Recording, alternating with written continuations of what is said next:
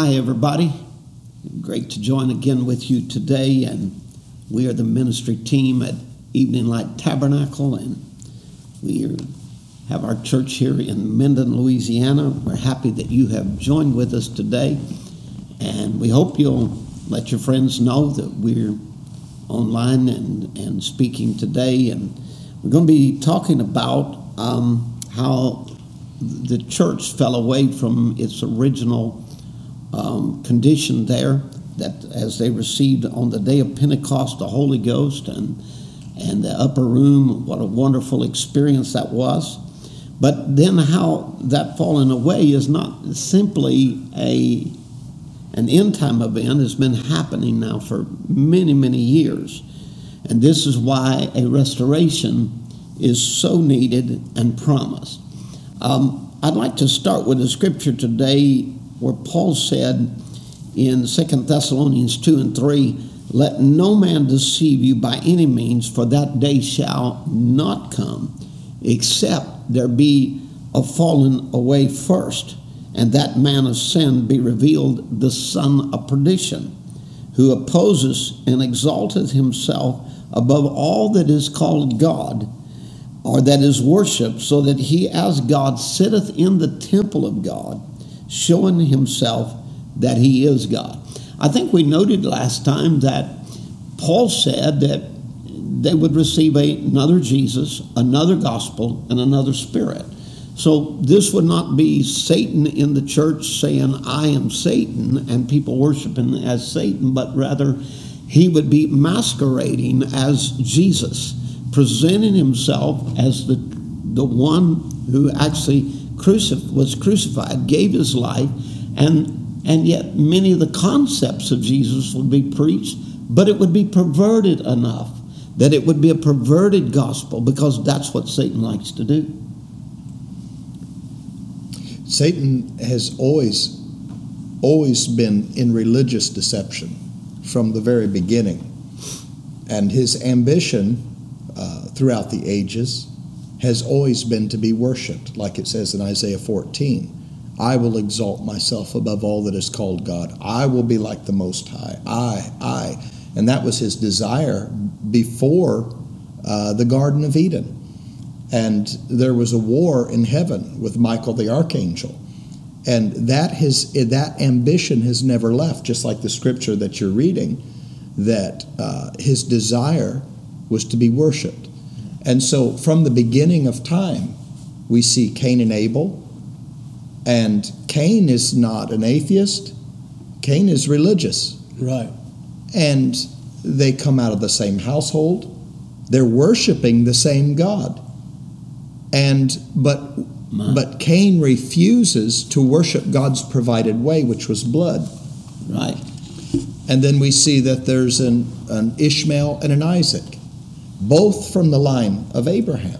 Mm-hmm. But one is of God, one is a persecutor of the elect, just like Cain was a persecutor. Right. There's an Esau and a Jacob. And now in that case, Esau looks like the better guy because he loves his daddy and he's bringing him meat. But the difference was Jacob's heart was set on the birthright. Right, I want that birthright. I've got to have the birthright. Mm-hmm. And Esau despised it, and that's why the Bible refers to it is that God hated Esau because he despised the birthright. But they come out of the same household all the way down through the ages. There were two trees in the garden. Right. There was Judas and Jesus, and this is striking because Judas is out of the same tribe. He's in the inner circle of Jesus, and he's the treasurer of the church. And he has a manifested ministry of the supernatural, casting out of devils. And he comes right out, but when he comes to Pentecost, he shows his colors. So it just shows it's kind of been twins all along, down along the line. It's been twins all the way through. Yeah, the right and the wrong, the sower of good seed and the sower of bad seed, and so on all the way down.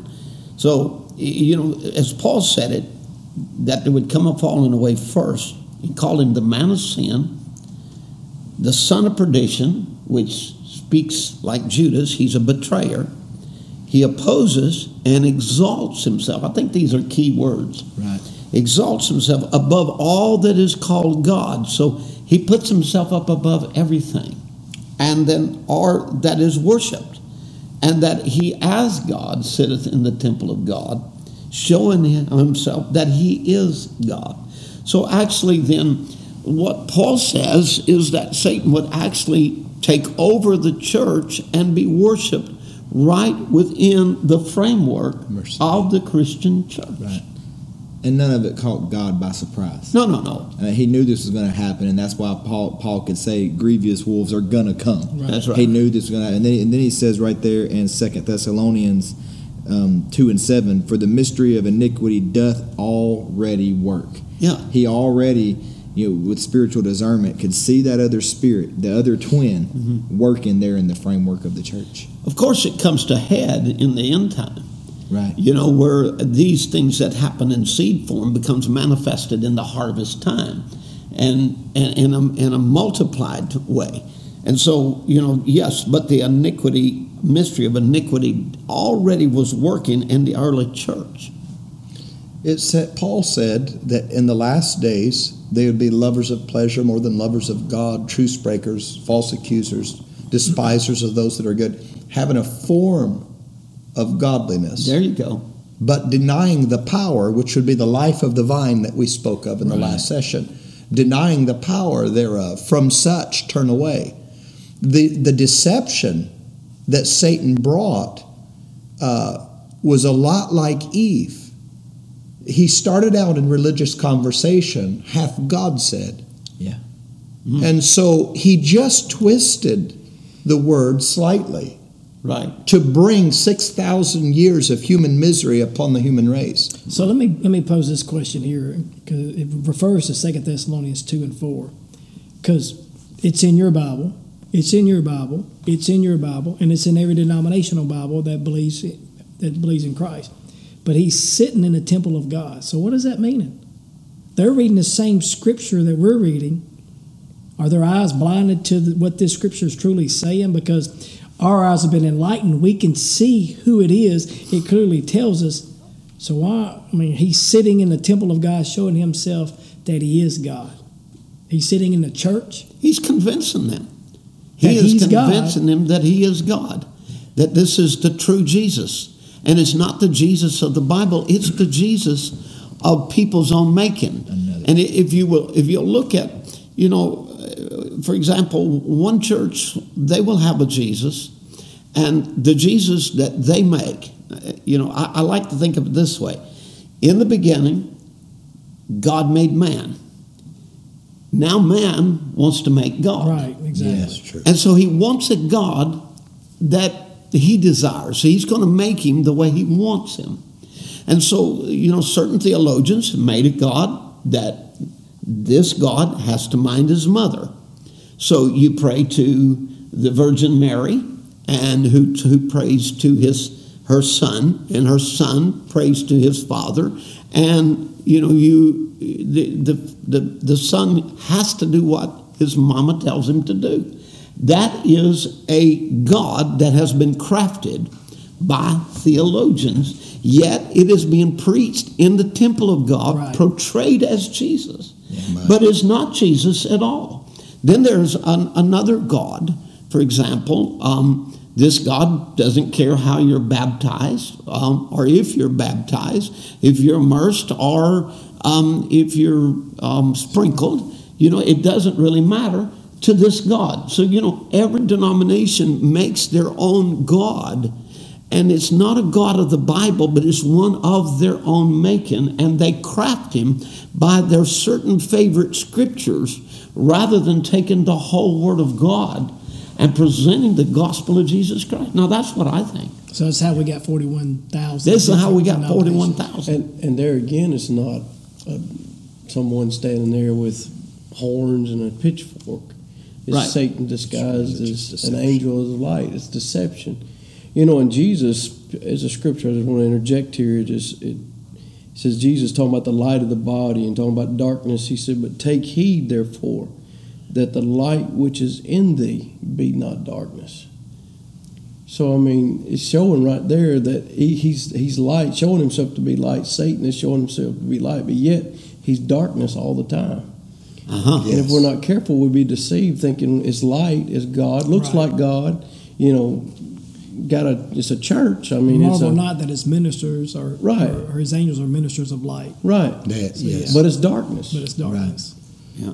Well, that first church, Jesus said, man shall not live by bread alone, but by every word that proceedeth out of the mouth of God. That first church lived by the word. That's right. Right. And this is what Satan is trying to get out of the grips of the church by devaluing the word, by substituting man's ideas for God. And Jesus said it. You, by your traditions, make the word of God of none effect. Right. Because the word, the gospel, will have an effect upon people. Right. Yeah. Upon souls. Right. And so Satan knows just a little leaven will contaminate the whole. Satan knows that he can just slightly twist into man's programs, and then we're powerless. We're sitting powerless. So that tells me that Satan is a great preacher. Yeah. I mean, he's a great preacher. The warning is always if he comes preaching something different. A lot of times it puts the warning on preachers. It says that in 2 Corinthians 11:4, for if he that cometh preacheth another Jesus. So this is someone with a ministry. Yeah. Yes, if he preaches another Jesus. Now, this is what Paul's saying. We've over and over again said that the book of Acts church is our pattern. And Paul just comes right out and said, if he preaches another Jesus whom we have not preached, anything different at all, or if you receive another spirit which ye have not received, or another gospel, which you just spoke of, one that's crafted by man, which ye have not accepted, you might well bear with him. So a lot of times we're not to be looking outside the church walls for the deception. No. It's inside the church walls. A lot of people think, the beast is going to be some great machine or whatever. The Antichrist is a spirit, and it works within the framework of the church, bringing the deception. If you go back to what you said a while ago, Brother Craig, Paul said it himself about and referred back to Eve. He said, I am jealous over you with a godly jealousy, for I have espoused you to one husband, that I may present you as a chaste virgin to Christ. So here was his desire to have one that was a chaste virgin. But he said, I fear lest by any means, as the serpent beguiled Eve through his subtlety, so your mind should be corrupted from the simplicity that's in Christ. Mm. So as you said, he comes saying, yea, hath God said. He didn't come saying, I'm the devil or I'm the serpent and I'm out here to deceive you. He come with, yea, hath God said. And he comes bringing a part of the word, but not all of the word. And with this, he brings a deception and crafts his own God. And so he made a God to Eve like, oh, surely God wouldn't do that. So automatically he began to start crafting God into something and made God into something different than what his word said. I think that's why the Bible tells us to earnestly, fervently contend for the faith that was once delivered. Yes. For that original true faith. You contend for that. So you can rightly divide the spirit and discern the spirit and know which is truth and which is not truth. And Jude wrote that about 30 years after the founding of the church.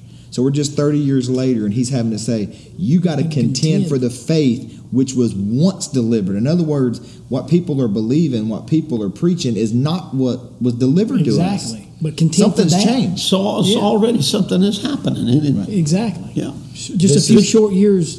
And you're saying this is the falling away. It's the beginning. This was the beginning of the falling away of the first church. Yeah. Yeah. Exactly right.